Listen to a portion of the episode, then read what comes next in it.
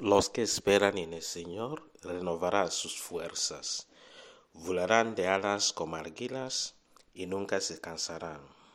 El Señor está contigo. Miércoles once de diciembre, segunda semana de Adviento. Jesús invita hoy: ven a mí todos que están cansados, fatigados. Ven, tomen mi carga y yugo es más le- le- leve. Es más aliviano y tengan descanso. La vida cristiana es una cruz, sí. La cruz de Cristo es una alegría libertadora, sí. Hay lágrimas y dolores en esta vida, sí.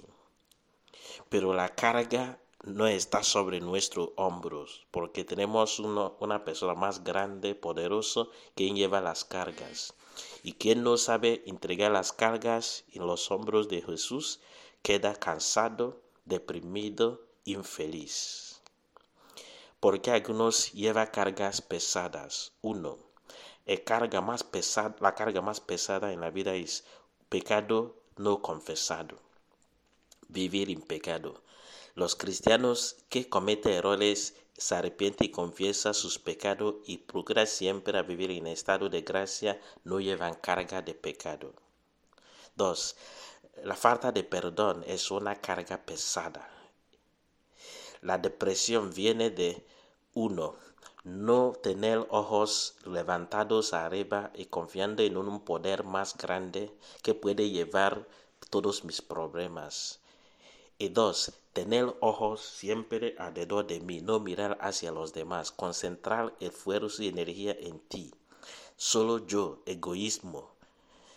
La depresión viene de a veces sentimiento de inseguridad, porque no confía en nadie. Y yo siempre tengo atención hacia mí.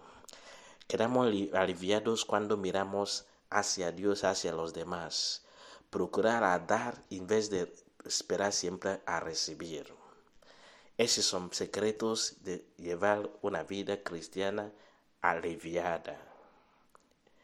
Esperando en el Señor que tus cargas en este día nunca te depriman, ni te hace cansada, ni cansado.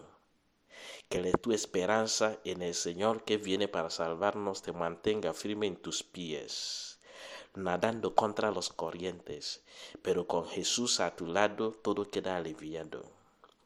Que Dios te libera de todas las cargas de conciencia con un sentimiento humilde en una búsqueda de confesión y reconciliación. Que Dios triunfa en todos tus asuntos hoy. En el nombre del Padre, y del Hijo y del Espíritu Santo. Amén.